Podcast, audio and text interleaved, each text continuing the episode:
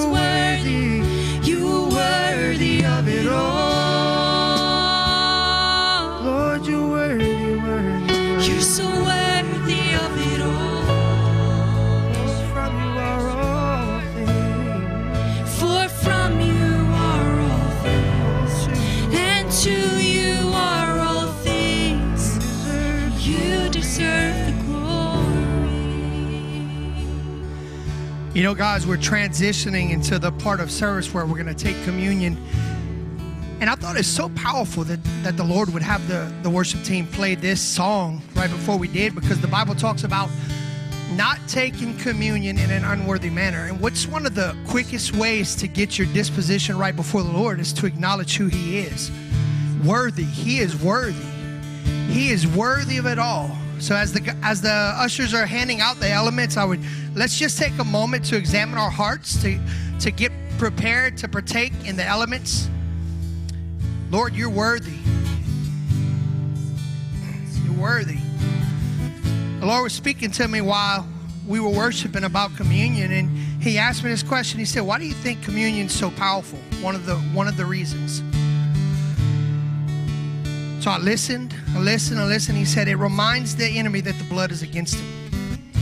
It reminds him, it says that you proclaim the Lord's death until he comes.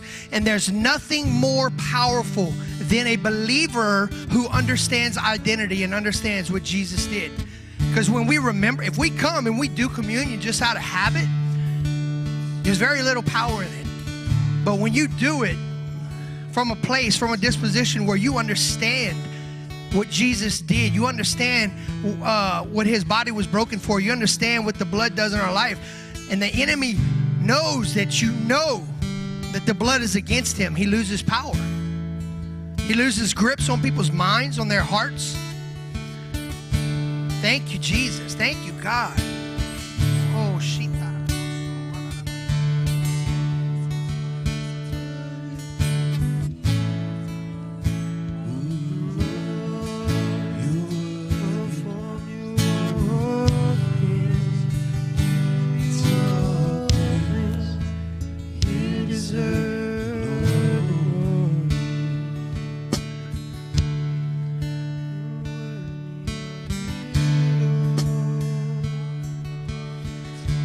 1 Corinthians chapter 11, verse 23, Paul says this. He says, For I've received from the Lord what I've also handed on to you. That the Lord Jesus, on the night in which he was betrayed, took a loaf of bread, and when he had given thanks, he broke it and he said, This, this is my body, and it's for you. Do this in remembrance of me. So right now we're just gonna we're gonna remember the body that, Jesus he laid down his body. He laid it down, it was broken. Father, we thank you for the body of Christ. God, we thank you that it was broken on behalf of us, Lord. Lord, we remember. We remember your sacrifice, God, and we thank you for the power that comes from the cross of Jesus. Lord, we thank you that you laid yourself down for us, God. We thank you, Lord. We thank you for your body. We thank you, Jesus. We thank you. We thank you that the blood is against the enemy. We thank you for your body. Let's take the bread together, guys.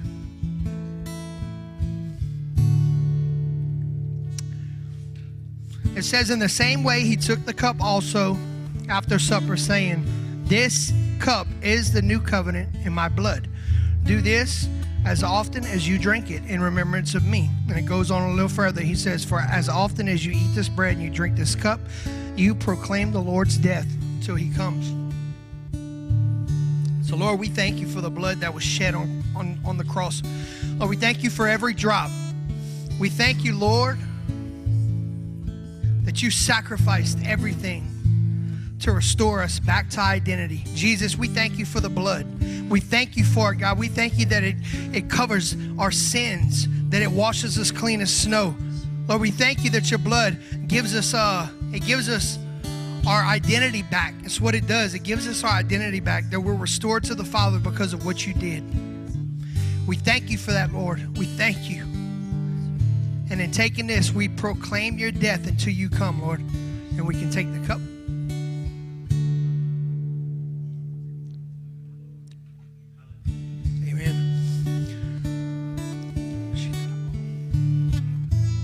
Morning, we're going to pray. The Lord put two things on my heart. He put one of the things He put on my heart is the family unit. Is that mothers and fathers and children? Uh, you know, Sam gave a testimony in prayer this morning. He talked about how his family got to minister somewhere, and we're just going to pray that families would would be united by the gospel. Uh, that the division would stop, that God would just restore relationships between fathers and sons, between mothers and daughters, between husbands and wives. And after that, we're going to pray for unity in the church because there's nothing more powerful than a united church. But there's nothing more detrimental than a divided one. It breaks God's heart. So, Father, we thank you for the family units, God. Lord, we pray right now that you would start to break down walls of division. God, that you would break down uh, people's, they have these these rights in their hearts that they want to be right and win these these arguments. God we pray that you would break down all those walls. Holy spirit we ask you that you'd start to minister to people one-on-one god that you would start to heal hearts father that you would take husbands and you would take wives and you would take children and god you would give them a burden to start praying for each other instead of uh, fussing about each other. Lord we pray that the blood of jesus would draw them together lord. Lord we pray for healing in families, God. Lord, there have been some some family uh, wars have been going on for years and years and years. And Lord, we pray for restoration right now, God. Lord, we pray for supernatural restoration to take place. Lord, we pray that the Holy Spirit would come in and heal hearts. God, we pray that children would become unbitter, God. Lord, they would lose bitter uh, roots. God, we pray you uproot them in Jesus' name, that you break down every wall of bitterness and resentment, God. Lord, we pray for a, a, united family unit, God. We pray that husbands and wives would start to get a, a, heavy burden to just lead their children in prayer and reading the word. God, we pray that you would bring such a unity amongst families, God, that the revival would start in the homes. God, it would start in the homes, God, that families would pray together, that they would seek your face, God. Oh, Jesus, we thank you that, that jobs and notoriety and society, all these things are, are losing their grip in comparison to your kingdom. That families, that husbands, and wives would seek first your kingdom, God. Lord, we thank you for that, God. We thank you that you're uniting families in Jesus' name. And God, on a grander scale, we ask you that you would unite the church, God. Lord, that the, the different assemblies, God, would just start to understand the unity aspect of the body of Christ. Lord, we would start to pray for other churches. Lord, we would start to pray for other church members. God, that we would see inside the walls of our own church. And Lord, we would understand that we're supposed to esteem others as higher than ourselves. Lord, we pray that we would lose our uh just self preservation in this hour, God. Lord, we pray that you would be able to trust us with other churches, Lord, and we can pray for them, that we can fast for them, Lord. We pray that the Holy Spirit starts to bind churches together, Lord, and we would start to work together in communities. God, we would start to work together on missions to bring the lost into the kingdom. Father, I pray that you would give us uh, ideas and you'd give us plans and you give us dreams, God, about co laboring with other people, God, that we would not think it's about us and our platform and our, our this and our that, but Lord, we would do the will of the Father. Lord, we pray that churches would start to understand unity the way that you see it, God. We pray that you'd start to speak to people in their dreams, God. We pray for the conviction of the Holy Spirit to fall on people. Lord, I pray that you convict even my heart, God. And Lord, we pray you convict our heart in this church, God, that we would not be a hindrance to the move of God in our cities, but God, we would come into agreement and it's aligned with what you're saying and what you're doing. God, that we would lift our brothers up, that we would pray for them, that we would seek their best interests, God. Lord, we bind the spirit that causes division, backbiting, and slandering each other. Lord, we repent for that. And Lord, we ask you to remove and uproot that demonic force that's been so active in the church. God, we pray that you pour out your spirit, God. Have mercy on us, God. Cause us to move according to the Spirit of God. Oh, Jesus, we need your help. We need your help, but God, we're willing. God, we're willing. Don't let us dig our heels in the in the sand, God. We're not unwilling. Lord, let us be willing, Lord. Lord, soften our hearts, Jesus. God, I pray you soften our hearts. Lord, soften our hearts towards our brothers and our sisters, God. Give us the grace to see outside of our own little world. God, that we would see the, the, the church of the whole world, God. We'd, bel we'd remember believers that are laying down their life. Lord, those who are on the mission field. Lord, we'd start to pray for them. God, give us a, a passion and a compassion for the body of Christ. Lord, we thank you for that. We thank you for that. We love you, God. We know that you're moving in these ways. We know that you're doing a powerful work inside the church. And Lord, we agree with you. Lord, we say we repent for being a hindrance and we agree. And we say, Lord, do construction on our hearts. In Jesus' name, amen. Well, welcome to Life Church. Pastor Joe, Pastor Shannon, nice to see you guys. What a pleasant surprise. Uh, hey, greet somebody in the name of the Lord, right? Come on, let's let's let's shake a hand, let's give a hug, let's let's act like the church, yeah? Want to let anybody know if you're a, if you're a new visitor, if this is your first time visiting Life Church, please fill out a connect card. We have those in the back of the seats and you can bring it to the welcome center after church and you can get yourself a gift. We want to bless you and we want to honor you for being part of Life Church today.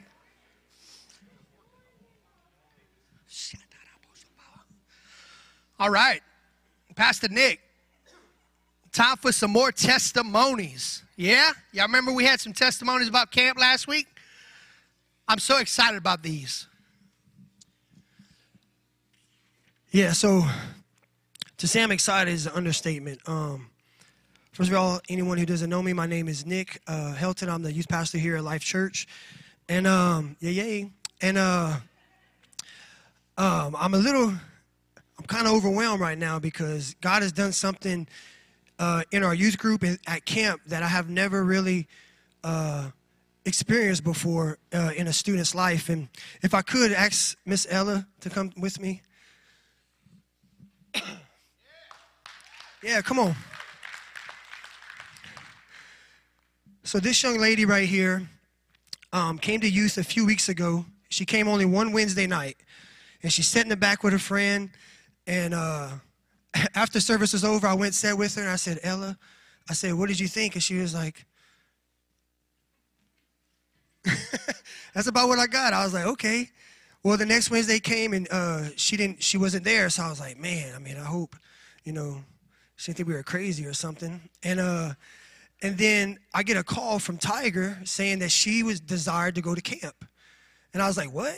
I was like, okay, well, for sure, we could fit her in. So um, we got her to camp, and uh, it was very brave of her to come to jump into something like that at camp, never being really raised in church and uh, seeing the move of God that, was, that she was about to see at camp. And so we get to camp, and she's very, you know, Ella.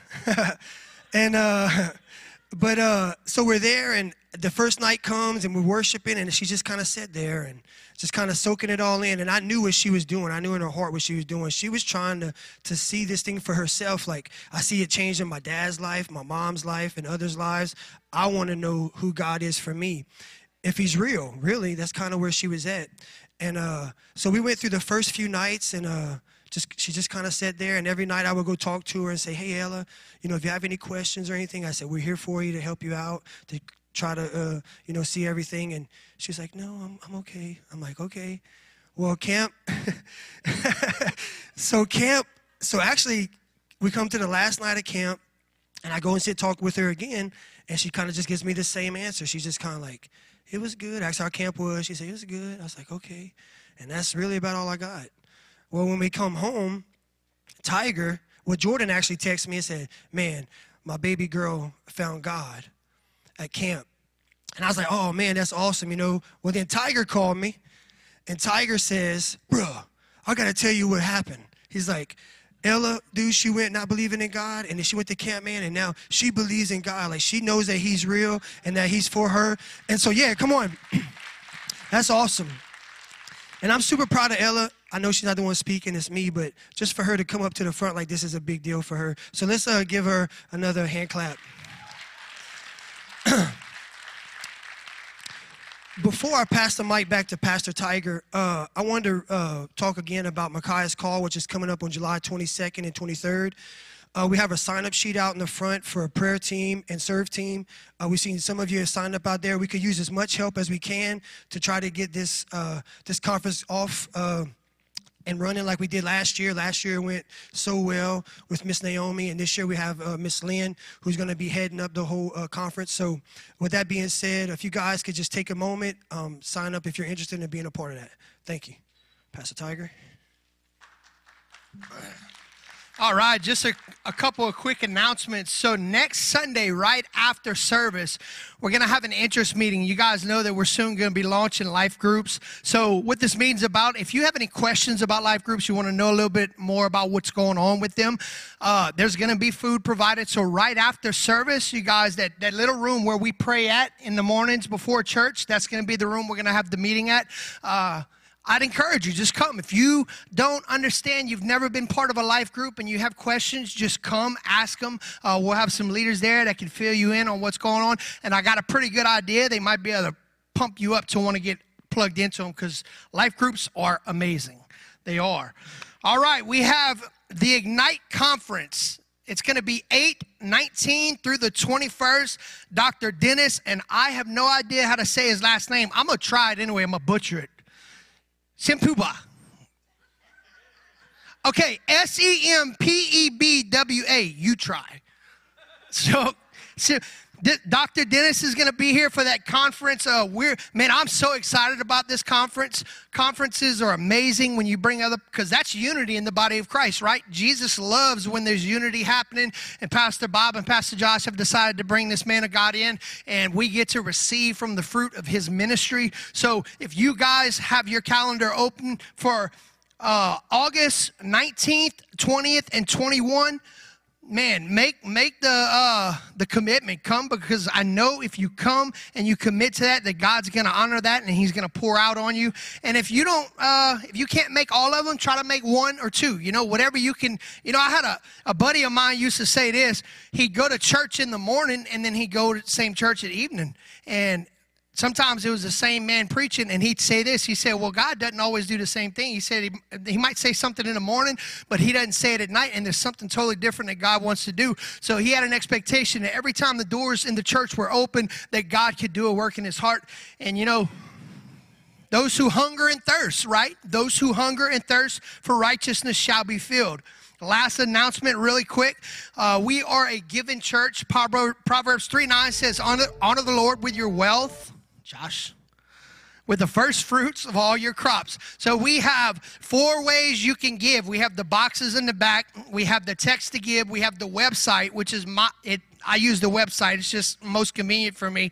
And we also have the Life Church app. I might want to download that. It's probably pretty easy, right? So we have the Life Church app. But listen, uh, you know, God's faithful. You can't outgive God. It's a it's a biblical command, uh, giving and tithing and alms and all that stuff. It's good to know about it. It's good to be connected with God in your in your giving. You know, if God can get a hold of the wallet, He has the whole man. Because you know, love of money they say is the root of all evil. If God can get that whole he, the whole man, He's got you or woman. All right, I think we have a video about to start, and after that, and Pastor Bob, you up next.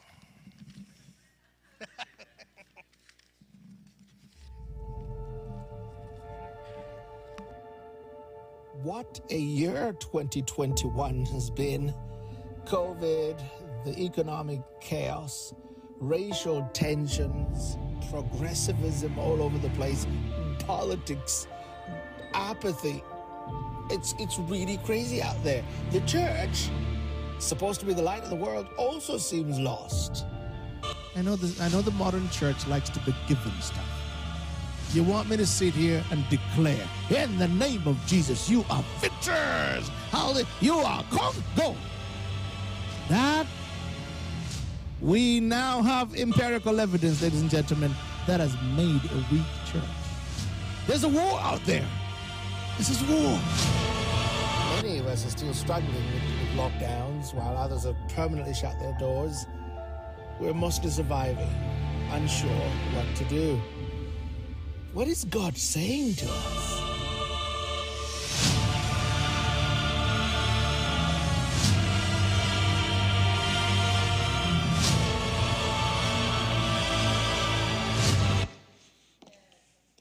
Amen.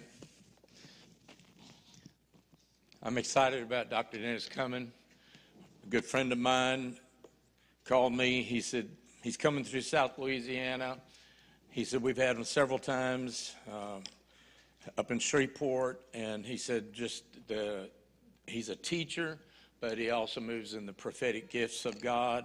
And he said, man, you just never know what's going to happen when he comes. And but a very humble, down to earth man. He's preached in over 84 countries and uh, has written over 20 books, and I don't know how many doctorate degrees he has. It's, but he's a humble man of the Lord, and so we're we're excited about that weekend. Be here on a Friday night at seven, Sun, Saturday night at six, and then two times on Sunday, 10:30, our normal time, and then we'll have a six o'clock service on that Sunday. It's going to be a special weekend. Amen. And uh, Joe and Shannon, it's so good to see both of you, Pastor Joe and Shannon Cormier, that pastor over at First Assembly in Youngsville, dear friends of ours. And they slipped in. They said, "We're not going to tell them we're coming." And they snuck in, and and I, when I finally saw them, I said, "I didn't get my hug." And uh, but we're so glad to have you this morning. And I want to just take a couple minutes. I know I'm going to get into the Word, but I want to take a couple minutes. We had about eight men Friday night and Saturday. They started about 5 o'clock. Friday night worked till midnight. Came in yesterday at 5 and worked till 1 in the morning, pressure washing the parking lot in the heat of the day, Friday after work. And they've got the large percentage of that done so that we can get stripe the parking lot. It needs to be done. And I just want to say thank you to them for that incredible sacrifice and work. Yeah. But I've been wanting to say this for several months, and I, I just kept putting it off until I finally decided to do it, and he wasn't here that day. And uh, but I want to thank Brother Edgar Gotcheland. Bro- Brother Edgar's quiet, and he doesn't say much or anything. But this man of God, for almost 16 years, has been cutting our property for zero charge. It's his ministry. In fact, he told me one time they were going on like a three or four week trip to Thailand and all kinds of places. And he said, Pastor Bob, he said, I hope I still have my, my, my, my job, my ministry when I come back. And I said, Don't worry, I don't think anybody wants it. But he does, I'm telling you, every single week he's out here in his time and cutting the property. He keeps our, our equipment working. And, and um, there's so much I could say. But Brother Edgar, every time I hear that motor start up, my wife and I go, Brother Edgar's here. Lord bless him and his family. And I thank you. Bible says honor those, you know, that deserve it. And I honor you for that. Thank you so much.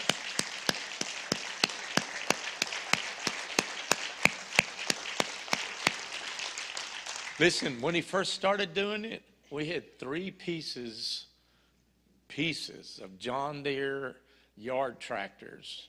And he was constantly robbing parts from this one to that one to this one. And after a few years, we had enough money. I said, Come on, I'm going down the south lane. And, and we got him a zero turn. Can you imagine trying to cut this property on a John Deere yard mower that, you know, you had to go way out of the way? You, you couldn't just turn around you know. And so it would take them a long time to cut it that way. It still takes a long time to cut it, especially in the spring when all the crawfish mounds come up and they turn into concrete. You know, by the time he gets here in a week.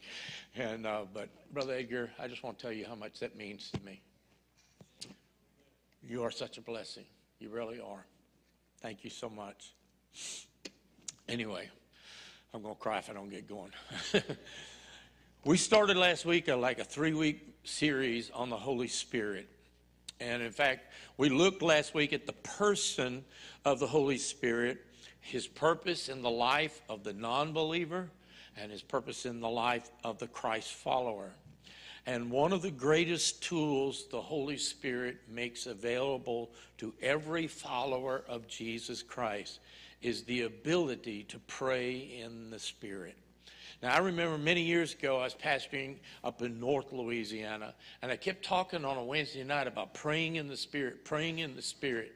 And finally, one lady who had been attending the church for like 40 years, she stands up and she goes, What do you mean, pray in the Spirit? I said, Well, what do you think I mean? She says, I have no clue. And I said, Are you serious? You've been coming here for 40 years and you don't know what it is to pray in the Spirit? And so I began to expound to her, and she said, Well, I did that one time like 35 years ago. And I was like, And nothing since then? She said, No. I said, Well, you're in violation of biblical principles and you're robbing yourself, or the devil's robbing you, one of the two. And she, she got all huffy and puffy about it. And, and I said, I'm going to teach you on the Holy Spirit tonight. And, and um, she says, Well, I just don't believe that. And so, how many of you remember last week I said, if you have a container with a lid on, nothing can go in until you take the lid off. So, right now, we got to say, Holy Spirit, I'm removing any preconceived notions or ideas or thoughts or uh, fears, whatever, and I want you to pour into my life, and I want your word to pour into me and show me the truth, okay? So we're talking about praying in the Spirit, and it's, and it's a gift that is available to those who receive it through the baptism in the Holy Spirit. And it's made manifest through the biblical gift of speaking in tongues, what the Bible calls speaking in tongues. Now, next week, I'm going to teach on the baptism of the Holy Spirit, and we're going to pray for those who have not received or want to receive, or maybe those who received 35 years ago and have just let that gift die or become dormant in their lives. We're going to pray for you next week. You're that line. But I want to lay the groundwork so that you understand the importance of this, of this principle or this gift that God gives to the church. And that is to take this one aspect and talk about praying in the Spirit, okay? I'm going to use a lot of scripture today, so we're going to have it up on the, on the uh, board for you. And it says, 1 Corinthians 14 begins with verse 10. It says, There are many different languages in the world, and every language has meaning. But if I don't understand a language, I will be a foreigner to someone who speaks it, and the one who speaks it a foreigner to me. I've been on many mission trips. I've preached in over 20 something different countries, and most of the time I've had to I've had to preach through a translator.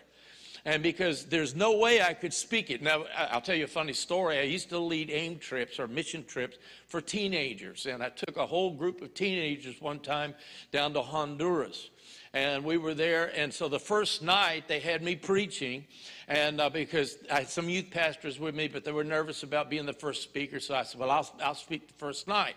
And so I got up and spoke, and the missionary was my interpreter.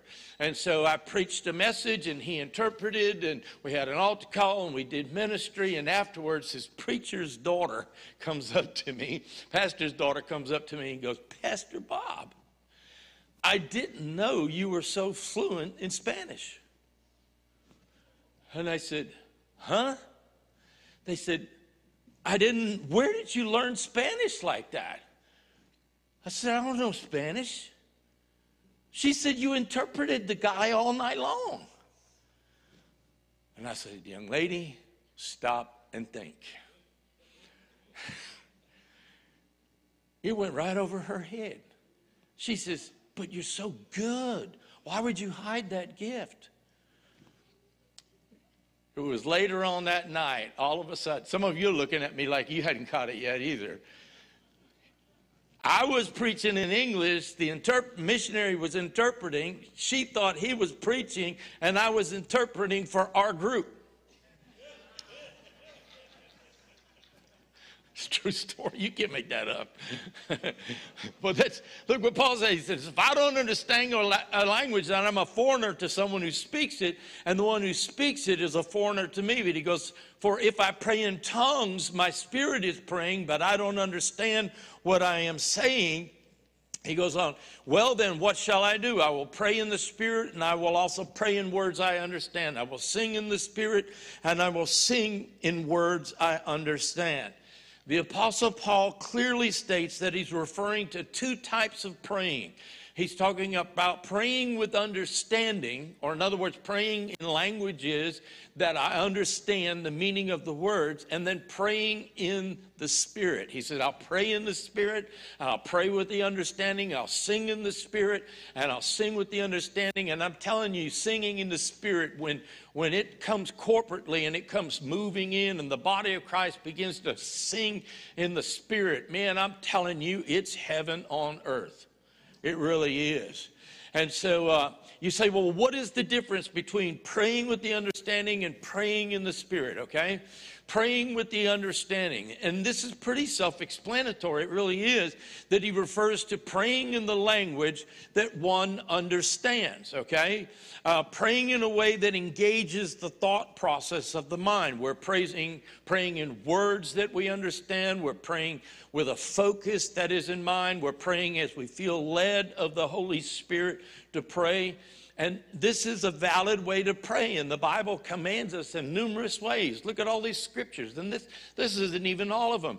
In Matthew 5 and 4, it says, Pray for those who persecute you. Uh, Matthew 6 and 5, and when you pray. Verse 9, this then is how you should pray. Romans 12 and 12, be joyful in hope and patient affliction, affliction, faithful in prayer. Philippians 4 and 6. Do not be anxious about anything, but in everything by prayer and petition. Uh, present your request to God. Colossians 4 and 2. Devote yourselves to prayer.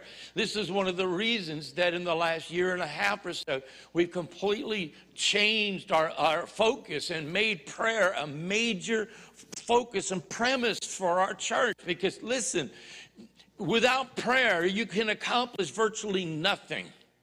Prayer is what moves heaven. It moves heaven on earth. I'm just telling you. And so that's why we've incorporated prayer into our Sunday morning service. Because in most churches, people don't see anybody pray but the preacher or a deacon or an elder or somebody like that. And, and uh, we, we have so we have prayer. And then Wednesday night, we started with Wednesday night, made that a prayer meeting night with some teaching and some worship, but it was prayer was the focus. Then we moved it to incorporating it into our Sunday morning service. And then and now we have a prayer group that meets on Sundays across the hall before service, and they're praying. And there are times that we're corporately fasting and praying. Now I was just told this morning that a group's going to begin to come down here on Tuesdays, beginning to pray and intercede for the church. I'm just for what God wants to do. Prayer is a key. I mean, prayer is a focus. And there's and there's all kinds of purposes and for our praying in our understanding. And you say, well, if that's the case, why do we need to pray in the Spirit? Well, the Bible talks about praying in the Spirit. 1 Corinthians 14 and 15, Paul the Apostle says, I will pray in the Spirit, and I will also pray in words that I understand. So, what is the hallmark of this kind of praying? It is praying in the language of the Holy Spirit. The Bible speaks and, and declares to us as speaking in tongues. Now, my wife was brought up in a church where they were told speaking in tongues is of the devil. And she regularly heard sermons about it being of the devil. And I remember when we were dating, I went to visit her church with her. And I was getting ready for him to preach on tongues being of the devil. But he preached against the, the evil of bubblegum. He really did. And I was bummed out, man. I was like, I don't know nothing about bubblegum. I was, gonna, I was going to have an argument about speaking in tongues. And so the next week, he preached against the speaking in tongues. I mean, they, they just say that's of the devil. And I'm like, you know, I served the devil for a lot of years, and he never once let me speak in tongues. He let me do all his other stuff, but he never let me do that. Come on now. You know, I mean, really? So what, what is this, you know? So it is praying in the language of the Holy Spirit. That's what speaking in tongues means. So what does it mean to speak in tongues? So let's go back to where we first saw it in Acts chapter 2, beginning with verse 1. It says, When the day of Pentecost came, they were all together in one place, and suddenly a sound like the blowing of a violent wind came from heaven and filled the whole house where they were sitting. and they saw what seemed to be tongues of fire that separated and came to rest on each of them. And all of them were filled with the Holy Spirit. And notice I've underlined this part. And they began to speak in other tongues, and I put in parentheses, languages, as the Spirit enabled them. Now, we see this on the day of Pentecost. It was a holy day uh, in Jerusalem. It was a divine appointment. It was the day that the church actually came into existence. Jesus told the disciples, I'm leaving, but when I leave, it's so that a comforter, another comforter can come. Wait in Jerusalem until he comes, and you will be clothed with power. That's what he says. And it says, but notice it states here, it says, and we they were filled with the Holy Spirit, and they began to speak in other tongues or languages as the Spirit enabled them. So by speaking in tongues, the person is, is being enabled by the Spirit of God. And in its simplest form, praying in the Spirit is vocalizing words given by the Holy Spirit that are unknown by the speaker. It's that simple. It's verbalizing, speaking out words that do not make any sense to you, but they are words of the Spirit that are given by the Spirit and being vocalized with your voice, your mouth, and your tongue. I've seen this miraculous gift all over the world and on two different occasions on two different continents when we prayed with people to be baptized in the Holy Spirit, I saw two individuals, with my, I witnessed with my own ears and eyes, okay? And they began to speak in perfect English, worshiping God. I remember the first time I went to the missionary and I said, Does that woman know English? He said she couldn't spell English if she wanted to. I said, Are you sure? He said, I'm positive. He said, She doesn't know any English. I said, Come listen. I said, For five minutes, she's been crying with her hands lifted, and she's praying, she's saying, Jesus, I love you. There's no one like you. You're such an awesome. I mean, she's she's just in beautiful English praising the works of God. And on the day of Pentecost, it says the people heard them. He says, We hear them in our own tongue, our own language, and they are proclaiming the wonderful works of God. And that's what that woman was doing. And like 30 minutes later, she quit crying. I mean, she was still crying, but was joy. And, and, and afterwards, I said, Go get her. And the missionary goes and gets her and brings her over. And I began to speak to her. I said, Tell me how much English you understand. And she just looked at me. And I said, Tell me English. Why do we think that people are deaf, you know, when we don't understand the language, you know? English. She just looked at me like a cow looking at a new gate, you know. And so the missionary turned and asked her, and she and said, I don't know any English. So we told her at that point for the last 30 minutes, You've been speaking English and praising God. We've been listening to you and we know what you were saying. Well, it was known to us, but it was unknown to her.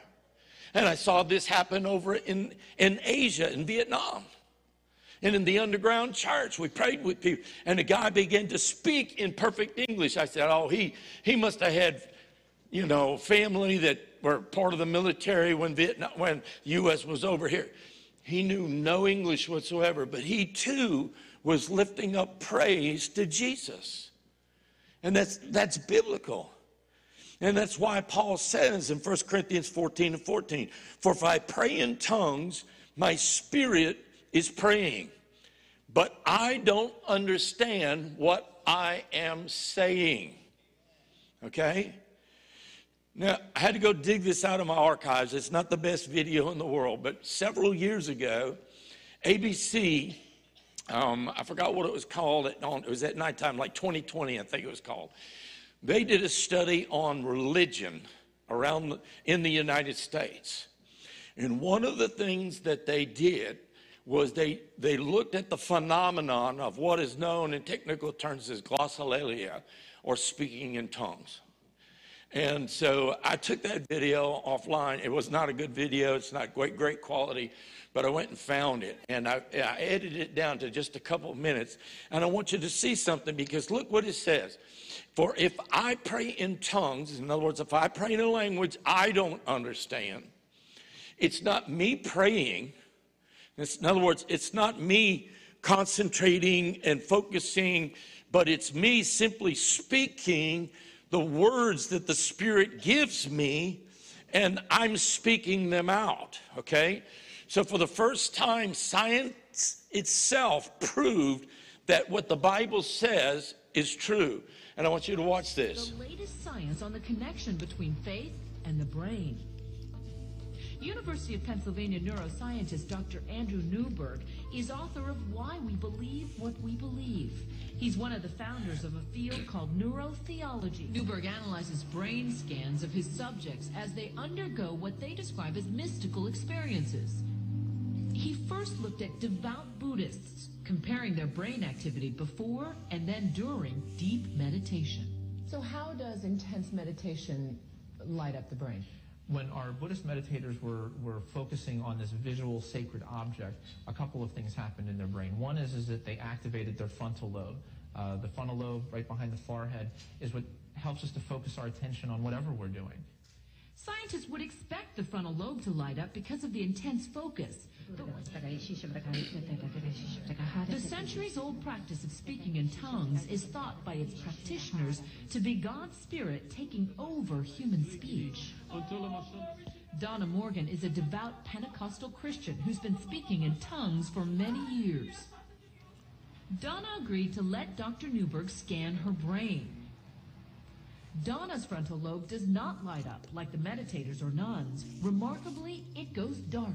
In other words, she doesn't seem to be at all focused or even controlling her own unusual speech. Could this validate her claim that at that moment God is actually taking control of that part of her brain and speaking through her? They're not focusing their attention. In fact, if anything, their attention kind of goes out the window because they feel like they're being taken over by something else, in, in this case, by the Spirit of God. At that moment, I know that I'm in the presence of God and that the Holy Ghost is making intercession for me. Now, I want to make a couple clarifications from what the um, person doing the interview said. Uh, contrary to what the reporter said, God does not take over your vocal cords, and God does not cause you or make you speak, okay? But they, they're trying to figure it out as they can. In fact, if you'd seen the whole interview, they not only did um, Buddhist monks, they did Catholic nuns praying the rosary. And their frontal court, uh, part of their brain lit up while they were praying because they're focusing on the words that they're saying. But they also had another pastor that did it, uh, a spirit filled pastor. And as he prayed in tongues, the very same thing happened at this lady. His frontal part of his brain actually just goes silent. And yet he's speaking and and all they could say is it it it seems to be as they say it's not them. In other words i'm not thinking the words i'm not forming them because i don't even know what i'm praying. And paul said i don't know what i'm praying but my spirit is praying okay? And so science has actually proved that what the bible says about this is true okay? The scripturally clearly states that they began to speak in other tongues as the Spirit enabled. Okay? For example, when a child begins to make sounds, and we say, we do things like say dada. No, you said say mama. In my house, it was dada. And she, my wife was mama. And I remember we were living in a townhouse in Tuscaloosa, Alabama, where I worked for Waffle House at the time. And my son was, how old, baby? A little, little over six, seven months, eight months. We put barricades on the stairs. He climbed over them. We're lying in our bed up, upstairs. And all of a sudden, at the top of the stairwell, we hear a voice Dada, Dada. I'm like, he said, Dada. She's going, he's on the stairs. And I said, But he said, Dada. you know, I mean, it, it, in other words, I was trying to enable my son to say that sound. You follow what I'm saying? But I couldn't make him, I, I, you know, I could beg him. I could, please say it. I give you ice cream. I give you anything. Please say dada first. Please, please, please. You know, I was trying to enable him to speak, but he had to do the speaking, right? The Holy Spirit gives us the words. He's enabling us. He's urging us. He's, he's, he's wooing us to speak, but it's going to be up to us because it says they began to speak as the Spirit of God gave them the words, gave them the sound, the utterances, okay? So, what's the purpose of the Holy Spirit? He gives the word. What's the purpose of praying in tongues? First of all, the Holy Spirit intercedes for us according to the will of God. If there was no other reason, that would be the one I want. Okay? Romans 8, chapter, uh, chapter 8, uh, verse 26 to 27. In the same way, the Spirit helps us in our weakness. We do not know what we ought to pray for. How many of you have ever gone to pray, but you don't know how to pray about a situation? Come on. The older I get, the more I pray in tongues. When I was young, I thought I knew all the answers. The older I got, I found out God knows. I don't. But when I pray in the Spirit, for a period of time, even it may be a few moments, it may be a while, all of a sudden a thought will come into my mind of how to pray in the understanding, in my English. And I'll go to praying in that way for that situation. And when I'm done, I go back to praying in the Holy Ghost. Why? because we do not know how we should pray, but the Spirit Himself, remember, I told you it's not a nit, He's a person. The Holy Spirit Himself intercedes for us with groans that words cannot express. And then he goes on and says this, and He who searches the hearts, who searches the hearts? It's not us. The psalmist said, Lord, search my heart and see if there be any wicked way in me. God searches the heart. He says, He knows the mind of the Spirit because the Spirit intercedes for the saints in accordance to God's will. Listen, God has a will concerning our lives. Each and every one of us are unique, whatever that will is. I've heard people teach years ago, they used to teach, well, God has a perfect will and a permissive will. That was just an excuse because so you could go do wrong. God has one will, and He wants us to walk in it. Now, I make mistakes and I've been out of the will of the perfect will of God, but He loves me enough that He'll discipline me and bring me back on track. Come on now. But this says that He who searches the heart knows the mind of the Spirit because the Spirit intercedes for us. How does He intercede? He gives us words that we might speak so that we can pray in accordance to God's will. And God's will is perfect.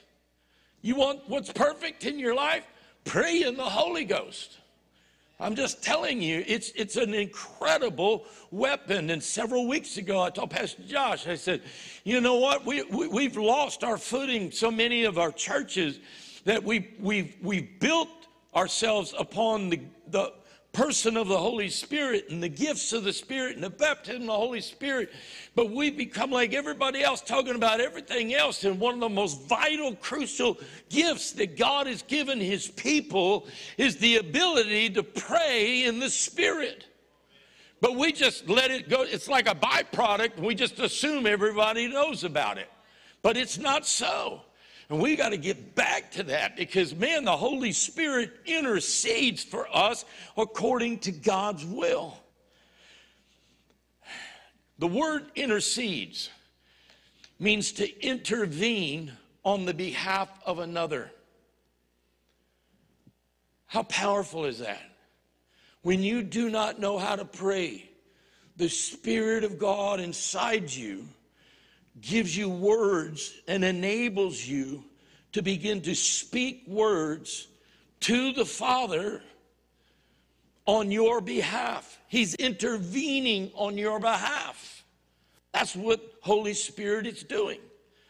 The scripture teaches us that the Spirit prays through us when we don't know how to pray, and He gives us these words that, if you could put it this way, it's customized individual prayers for our situation in our lives at that moment.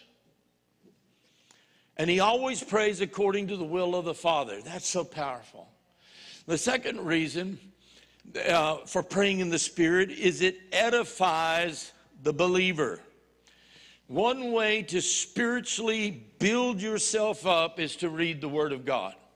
In fact, this, this really should be. I don't know if you saw this past week, a new study has come out, and it said only 20% of people in America today, 20%, including Christians, people who call themselves Christians, believe the Bible to be the Word of God. One out of five. So I'm thinking most of the people sitting in a church on a Sunday morning don't even believe in this book. The enemy is winning that war. Why do you think he wants you out of this book? Because this book is a light unto your path. It shows you direction. It gives you power. It enables you to function in the capacity that you're supposed to function. It's the Word of God. So, one of the ways you build yourself up, Romans 10 17 says, so faith comes by hearing, and hearing by the Word of God. When I was a youth pastor, every year when I was a youth pastor, that was a long time ago, we'd do a fundraiser every year, and it was a Bible reading marathon. And you'd think that sounds boring.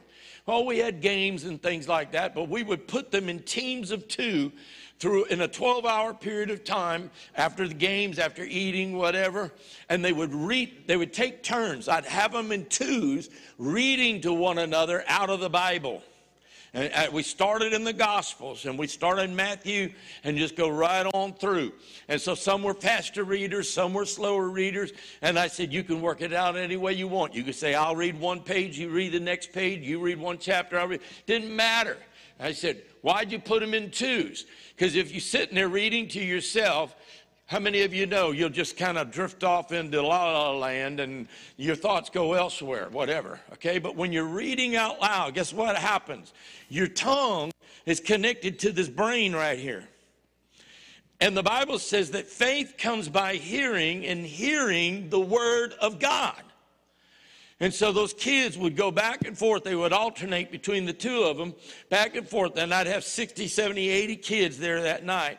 And and, and, and I will never forget on a Sunday morning, a parent came to me. I had one, I had one, I had a few kids that were troublemakers, and this one boy I never forget. He was a good kid, but he always seemed to be in the wrong place, doing the wrong thing at the wrong time. But he was there that night, and uh, his parents came to me on Sunday morning. He said, "What did you do to John?" I remembered his name was John because my young my brother, 13 months younger than me, his name is John. And I just remember that. I don't know why. I don't remember why I walked in the room yesterday, you know, but I remember that. They said, What'd you do to John? I said, Honest, I didn't touch him. They said, No. Said, when he came home, he locked himself in his room and we thought something was wrong. And he said, Just leave me alone. And they, they thought he was tired. And every time they'd walk by, You okay? I'm fine. Leave me alone. He was still reading his Bible. And they came to me and said, they didn't get all the way through the whole New Testament. And he came home, said he tried to close his eyes and take a nap, but all he could hear was those words going over and over and over in his mind. And he thought, I need to get to the end to find out how it ends. He stayed up all night that night till early that morning till he finished the book of Revelation. And he goes, We win.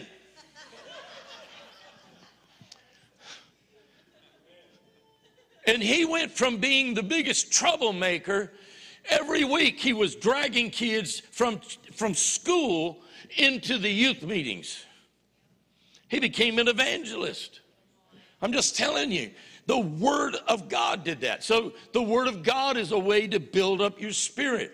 But the, the Apostle Paul also says, He who speaks in tongues edifies himself. Now, the word edify means to build, construct, organize, or establish.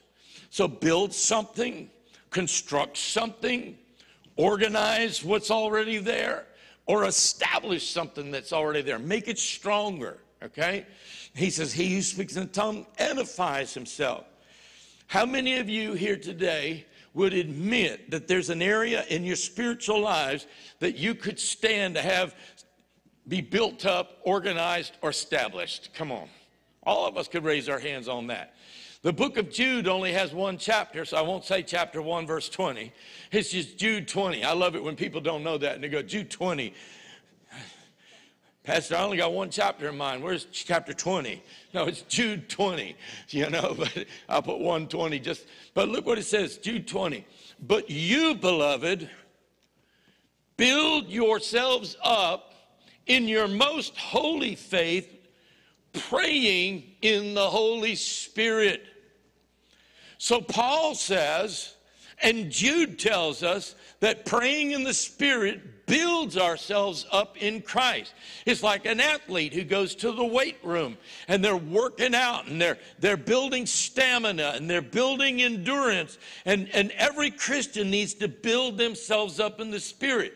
When my wife and I first got married, we ended up working for a ministry called Campus Challenge. It was run by a guy named Norval Hayes. It was a businessman, but big teacher in the charismatic move. And, and we worked college campuses all over the United States. And uh, we had a little 20 foot Winnebago that we, we lived in. And we'd work the whole West Coast. We'd go to like 30 something states every year, twice a year. And my wife and I would work the fraternities and sororities on college campuses. And, and we were told by our boss, Brother Norval, he said, Do not leave the house. Do not leave your trailer, your motorhome, wherever you're staying, without praying at least 30 minutes in the spirit.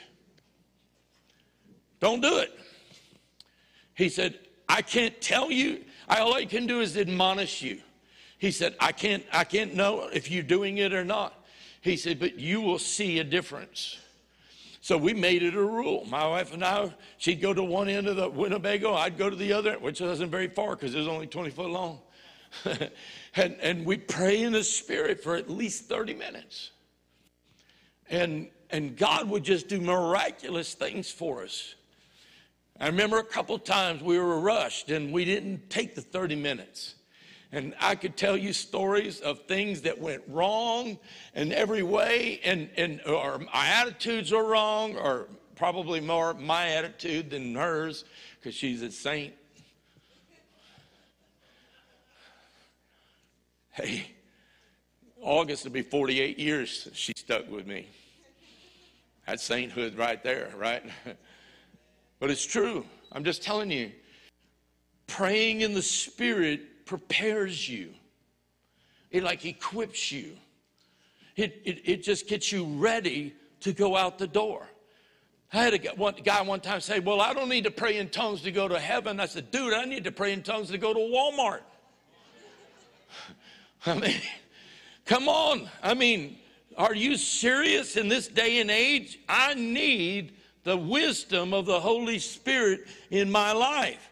It is vital to our spiritual development. The third thing is praying in the Spirit is a spiritual hotline to God. Now, many of you are too young to know this, but in years past, I don't know if it's still that way, but years ago, they used to talk about the, the hotline, the red phone that sat on the president's desk or nearby. And there was no dials on it or anything. You picked it up and it went straight to the Pentagon, to the, to the top dog, wherever, or at NORAD or whoever. And, and, and it was like you picked, whoever picked it up knew that the president was picking up on the other end. It was a direct line. And I remember when I was taught this as a young teenager, when I received the baptism of the Holy Spirit, they said this is a spiritual hotline. It's like the red phone to the throne of God. And I said, Well, where's that in the Bible? 1 Corinthians 14 and 2 says, For one speaking in tongue does not speak to people, but to God. For no one understands, for he is speaking mysteries by the Spirit. Now, mysteries is not like a, you know, Hallmark mystery or something like that, you know, because at the end you find out who done it or did it or whatever, you know. But he's saying there, the mysteries is they are speaking unknown things by the Spirit. He says he's not speaking to people, he's speaking to God. Praying in the Spirit is a direct connection to God. I mean, how much more powerful is that? Now, there are those who have arguments why this is no longer viable for this day, and I'm just going to quickly go over those. And first of all, there are always those that scoff at Bible teachings. And, but there are those who scoff at praying in the Spirit or speaking in tongues. But we just watched a video that scientifically proved that the person who's speaking in tongues is not speaking from this part of the brain, but the words are coming from someplace else. It's bypassing that part of the brain. And I've done this with people. I said, if you don't believe that, I want you to count to 10 slowly and somewhere in the middle say your name without thinking about it. You can't. I know some of you are thinking it right now. You're one, two, three. I could see it because you're like, you just lost me. You're just like zoning out. Because your brain is tied to your tongue. You know, I don't know. My mama used to say, "Why don't you think before you speak?" I thought, well, my brain not tied to my tongue. I don't know. you know, but I did. I, I knew what I was saying. It was a matter of controlling what I said. But he's saying here, he says, for the person who speaks in tongues speaks mysteries to God. So there are people who say it's passed away. But science has just proven here was a person speaking. And if you saw the whole thing, there were there was two different people, and the same action happened at the brain front part where you it goes that lights up when we're focusing and talking and speaking. It, it grew dim. But if science isn't enough, let's go to the Bible. For people say it's passed away. It's a gift that's not here anymore. And they'll use 1 Corinthians 13. And it says this love never fails, but where there are prophecies, they will cease. Where there are tongues, they will be stilled. Where there is knowledge, it will pass away. For we know in part and we prophesy in part, but when perfection comes, the imperfect disappears.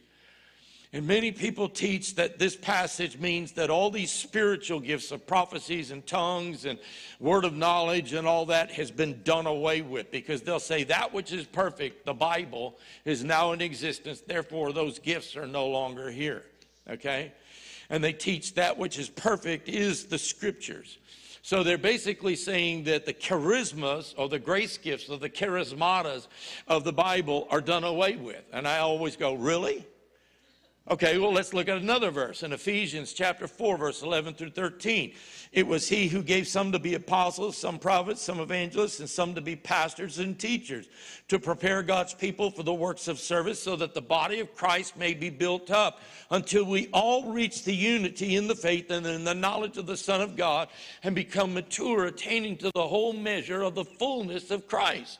That's what Paul writes to the church in Ephesus that the gifts of the Holy Spirit include the fivefold ministry. It's the same word that is used of the gifts of the word of knowledge, the same Greek word, same wording there. He says the words that they say mean that the gifts are done away with. Paul says God gave these gifts to the church too. They're five different gifts. They're, they operate differently. And I want to ask you something. Has the church reached a point where we're all grown in the faith? No. Are we all united in Christ? No. But can I tell you, God's doing something there? We prayed this morning about that. And I wanted to say this in the beginning and got away from it, but God just reminded me of it. I just listened to an interview the other day of Mario Murillo.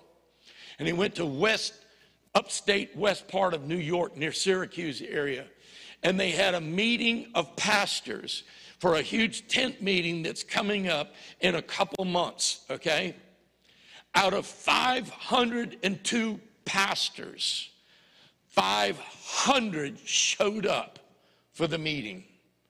And the two that missed, one was out of town speaking at a conference that they were pre committed to, and the other was doing a funeral.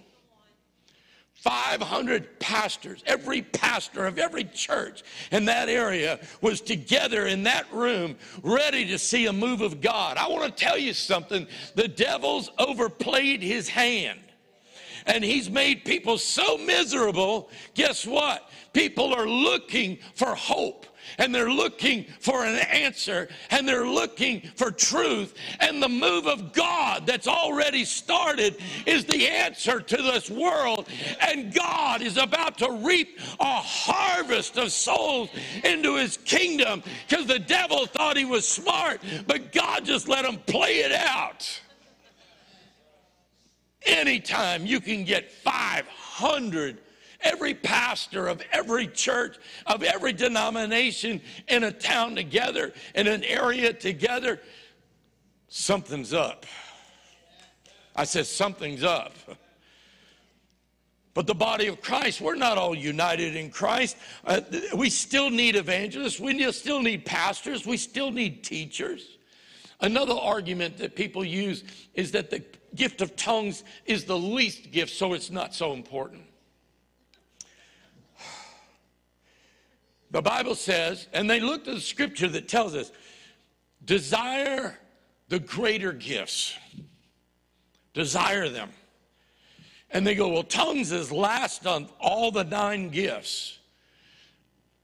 He says, so therefore, I shouldn't desire the least gift. I should desire the greater gifts. And they're referring to the list that's found in 1 Corinthians 12, verses 8 through 10. But these gifts are specific gifts that operate within the body of Christ for specific purposes. They're corporate gifts given to the corporate body of Christ, okay? And the gift of tongues that's mentioned there is a different operation of speaking in tongues through of the Holy Spirit in our lives, okay? Totally different purpose, totally different meaning, but people just read it and think it's the same.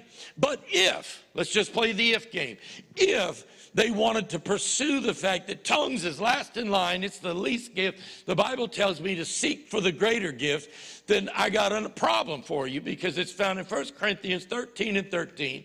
And it says, Now these three things remain faith, hope, and love, but the greatest of these is love. Oh, wait a minute. It's at the end of the list. How can it be the greatest? It must be the least. But no, what was 1 Corinthians 13 about?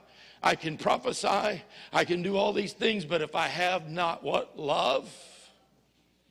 So the idea that it comes at the end doesn't make it spiritually like unacceptable.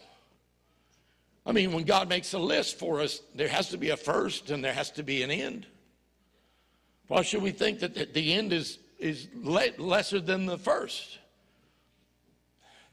Paul stated in 1 Corinthians 14 and 18, he says, I thank my God, I speak in more in tongue, I speak in tongues more than all of you put together.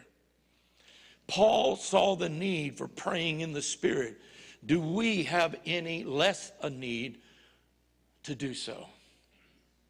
The Holy Spirit prompts us to speak and impresses the words and syllables of another language upon our thoughts. And we take those words and those sounds with our own will, and by faith, we put them on our tongue and our lips, and we begin to speak them out. I'm just telling you, my personal walk as a teenager, when I came to Christ and I heard about the baptism of the Holy Spirit, it was in the early part of the charismatic move. And I was, I was so hungry for this gift, but I, I couldn't I, I, I, no matter how hard I tried, I couldn't receive. I won't bore you with the stories I went through that people put me through, the things they told me. I mean, eh, people tell you stuff, they just say, do this or do this or do this because somebody told them that. Doesn't make it necessarily biblical or sound or whatever. But I was so hungry for it. But I didn't understand it because I thought somehow God was going to come and take over my mouth and, and, and my voice box, and He was somehow going to speak through me. And I just kept waiting for Him to do that. Can I tell you, the Holy Spirit never coerces himself on you. He never takes over you like in that manner. When the only spirit that does that is an evil spirit, and we cast those out. I'm just telling you. He gives you the words, but you have to do the speaking. So many people say, this just sounds too simple. God's not complicated. He's dealing with us. He's got to make it simple. Come on now. I mean, and they pass up what God wants to give, thinking that it's not necessary. I may seem like anything but a language, but you can be sure that it's, un, it's not unintelligible to God. I tell people all the time when we pray, I said, I don't make, I don't want, I don't want atmosphere. I don't want, you know, whatever, you know, like you got to have the lights down. You got to have all this. No, no, you don't. You just ask and receive. And God gives. How much more? He said, if your earthly father loves you and is willing to give you what you need, how much more will your heavenly father give the Holy Spirit to them who ask?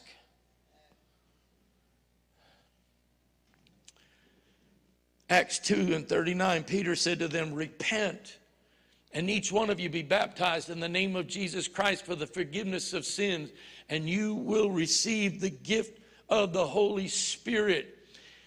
And for this promise is for you and your children, and for those who are far off, for all whom the Lord our God will call. You simply ask and receive and yield to the Holy Spirit.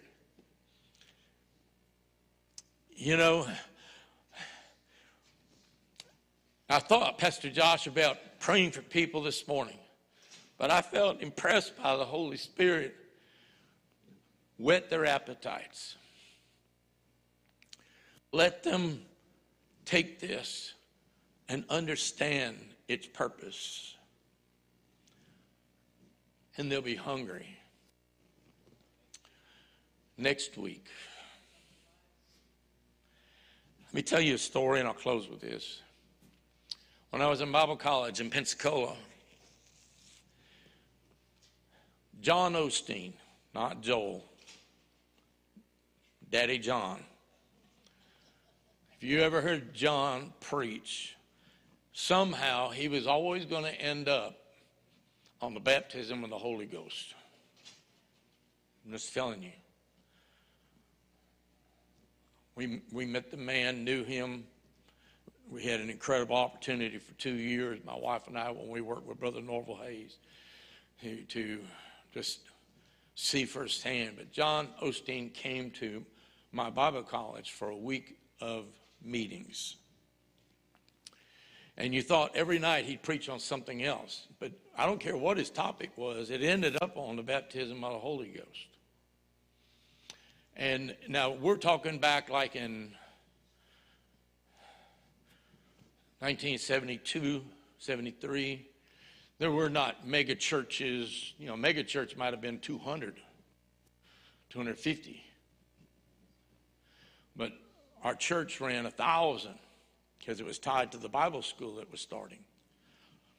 And we had teachers from all over the area that were coming. This was in the early days of the outpouring of the Holy Spirit and the charismatic renewal.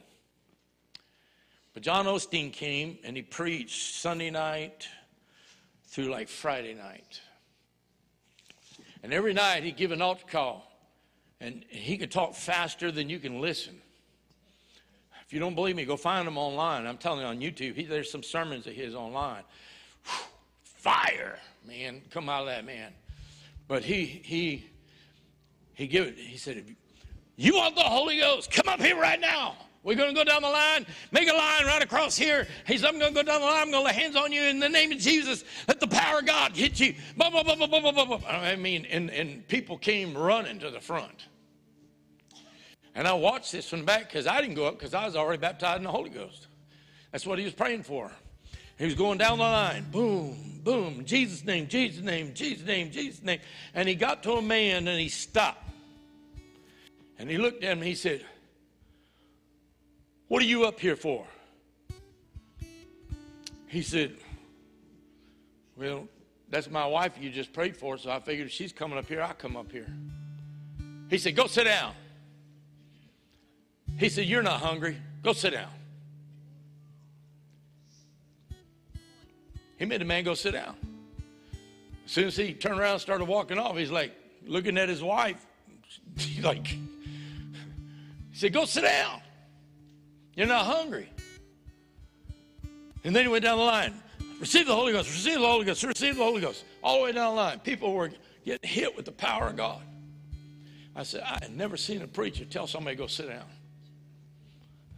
I've heard them yell to demons, be quiet. The next night, he give an altar call. Those of you who want to be baptized in the Holy Ghost, get up here. Big line of people, because more people came every night. He started down the line. He said, Name of Jesus, power of God, Holy Ghost, Holy Ghost, baptism of the Holy Ghost, Holy Ghost. He got partway down the line. I said, That's that same guy. He got to him and he stopped. He goes, What are you up here for now?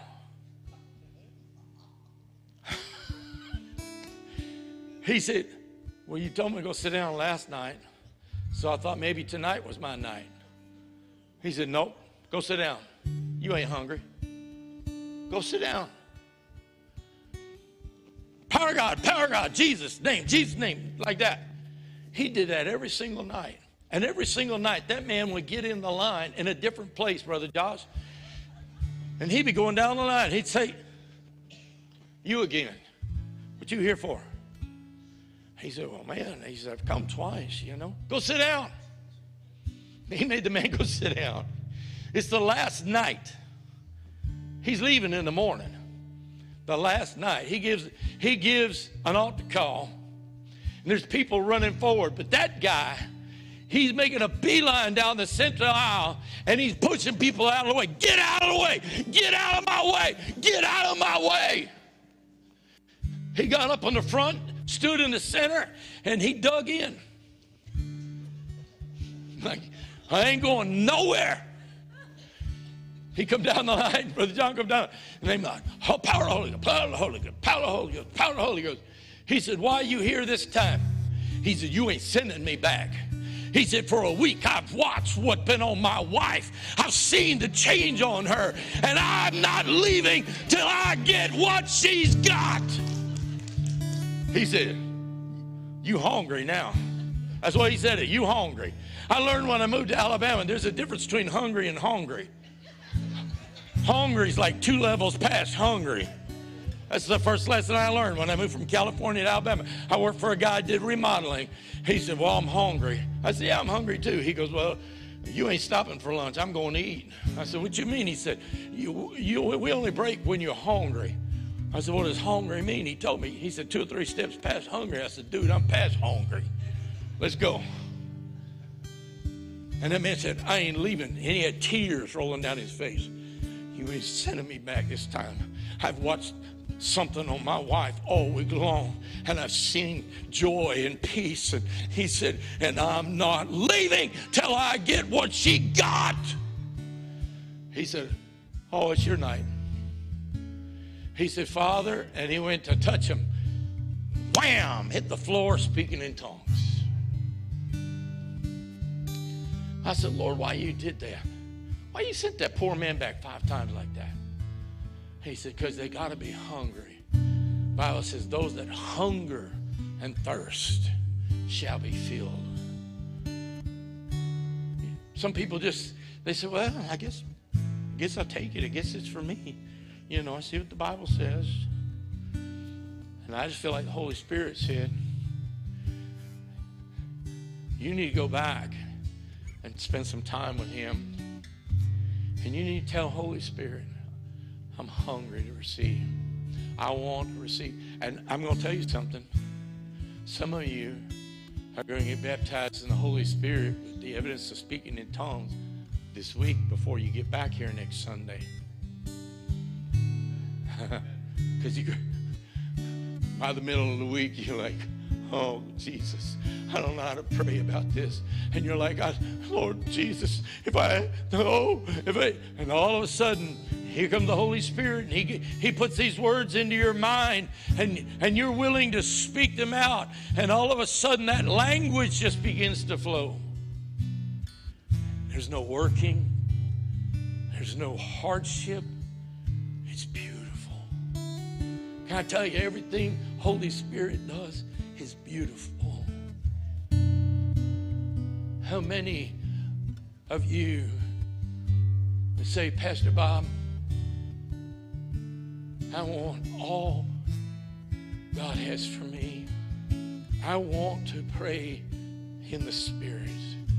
I want to be filled with the Spirit to where I pray on a daily basis. And can I tell you, you can pray anywhere, anytime. I pray in the car all the time. You have to pray in the Holy Ghost to drive in Lafayette. I'm just telling you. I pray in the Holy Ghost. The minute I get in the car, I almost inevitably just I just start praying in the Holy Ghost. It's a good time to pray in the Holy. People say you ought to keep your eyes on the road. I got my eyes on the road, and I'm concentrating on driving. But the Holy Ghost is giving me words, and I'm speaking them out inside the car. You said, but there's no music. Brother Justin ain't there to play the guitar. You know. I don't need Brother Justin to play the guitar to pray in the Holy Ghost. How many of you? say, Pastor Bob, I want all that God has for me, and I want to pray in the Holy Spirit. Some of you were baptized in the Spirit a long time ago, but you've let that gift become dormant, and you want God to refurbish that, re, re, re-emphasize it, re, re-energize it in your life. How many of you? I just want to know who I'm praying for this week. Let me see your hands. Come on, raise your hands. Yeah, that's good. That's good. Man, that's great. Awesome. Don't you stand together? Let's pray right now.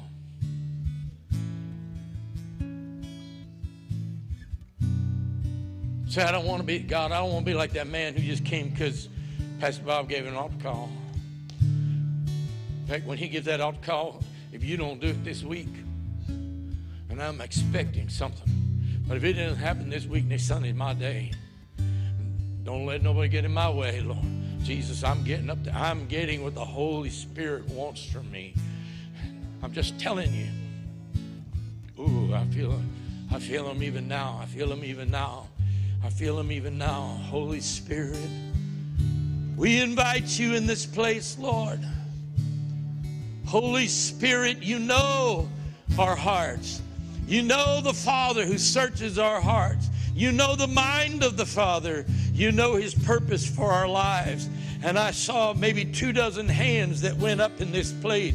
And they, they want to pray in the Holy Ghost. They want to receive. God, let this word this week seep down into their spirit, in the back of their mind all this week. Holy Spirit, I pray that you bring it to the front of their thinking, the front of their focus. That God, you have something more. You got something more that's so immeasurable and so powerful. It's a direct line to the throne of God and the Spirit of God. Praise according to your will. Lord, I need your will in my life. I need your will in my children. I need your will in my job and in my business. I need your will, and I need you to be able to help me pray in that regard, Lord. Holy Spirit, I pray you create such a spiritual dryness, hunger inside. Whet their appetites, Lord God. Let there be a sense of anticipation.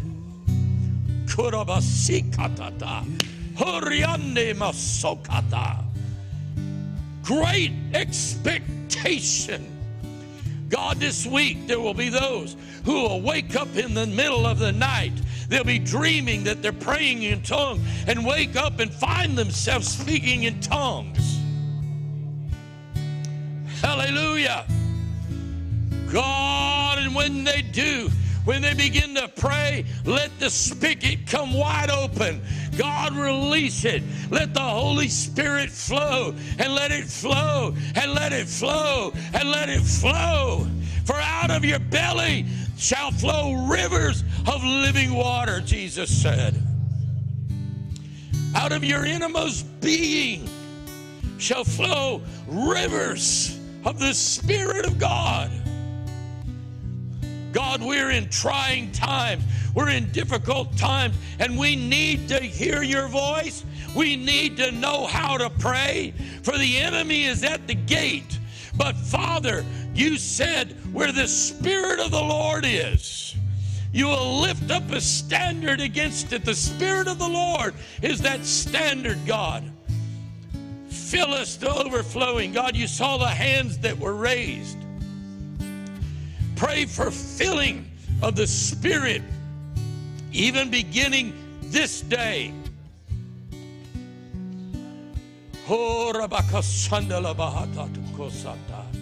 It's coming. It's like a wave. It's coming. Whoo.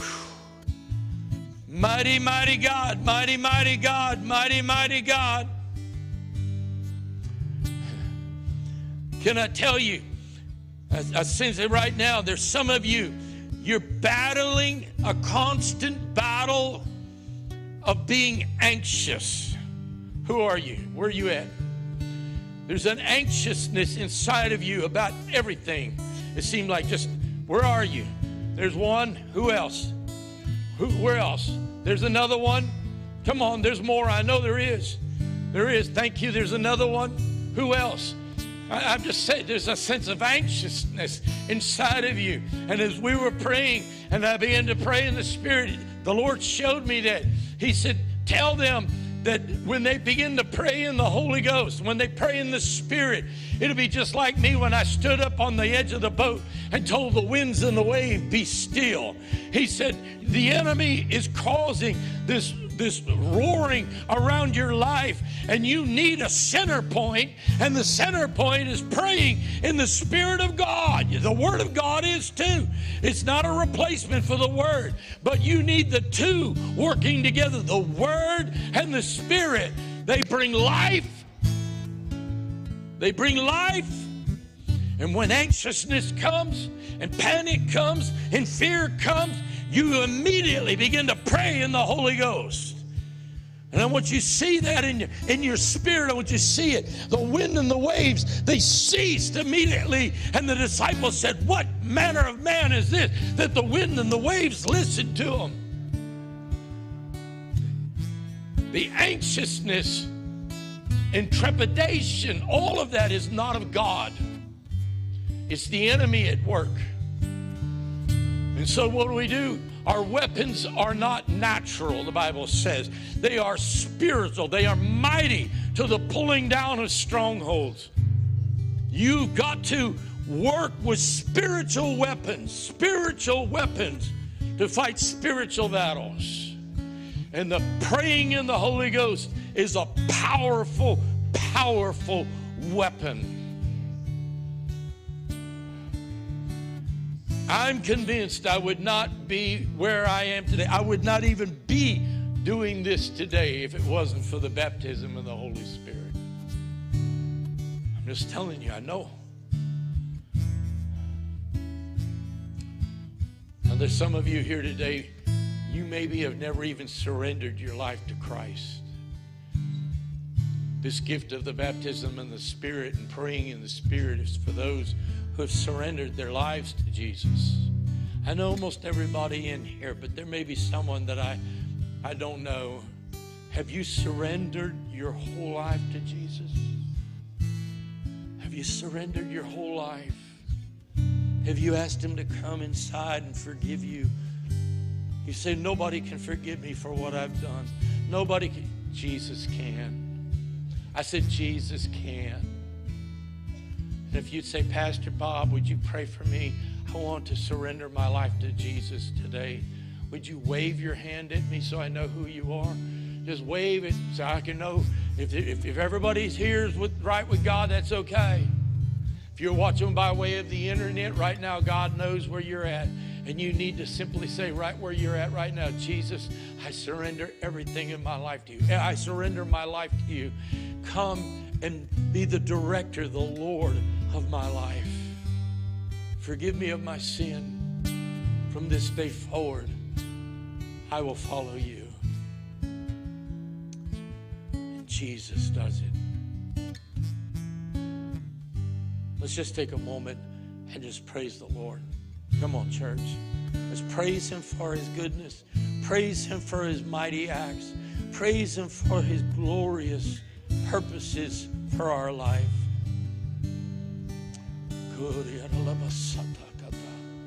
Come on, those of you who filled with the Spirit, begin to pray in the Holy Ghost right now. Just begin to praise Him. Come on, praise Him. Jesus, we love you.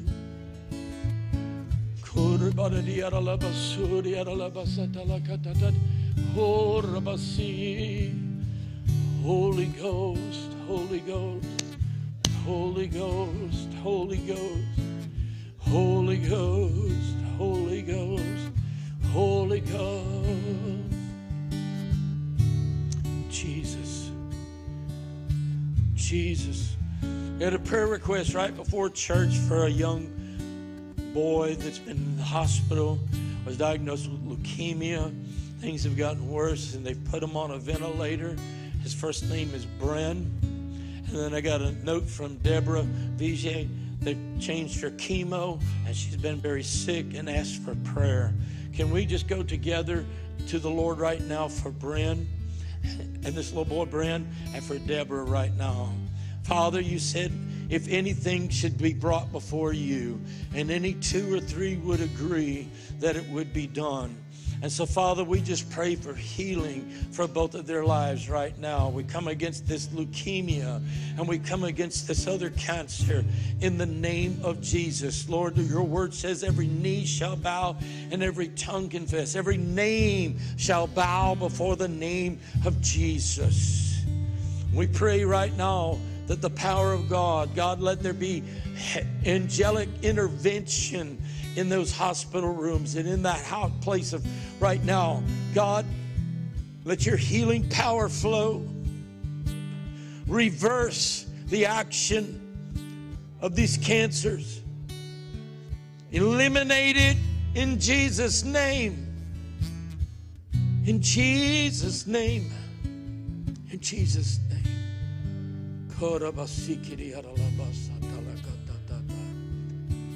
Father, we go out into this world as we leave this place and we go out with a purpose and a mission to tell the name of Jesus and to declare his wondrous acts.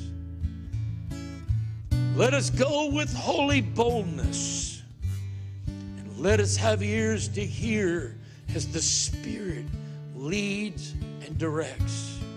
When he says stop, we stop. When he says turn, we turn.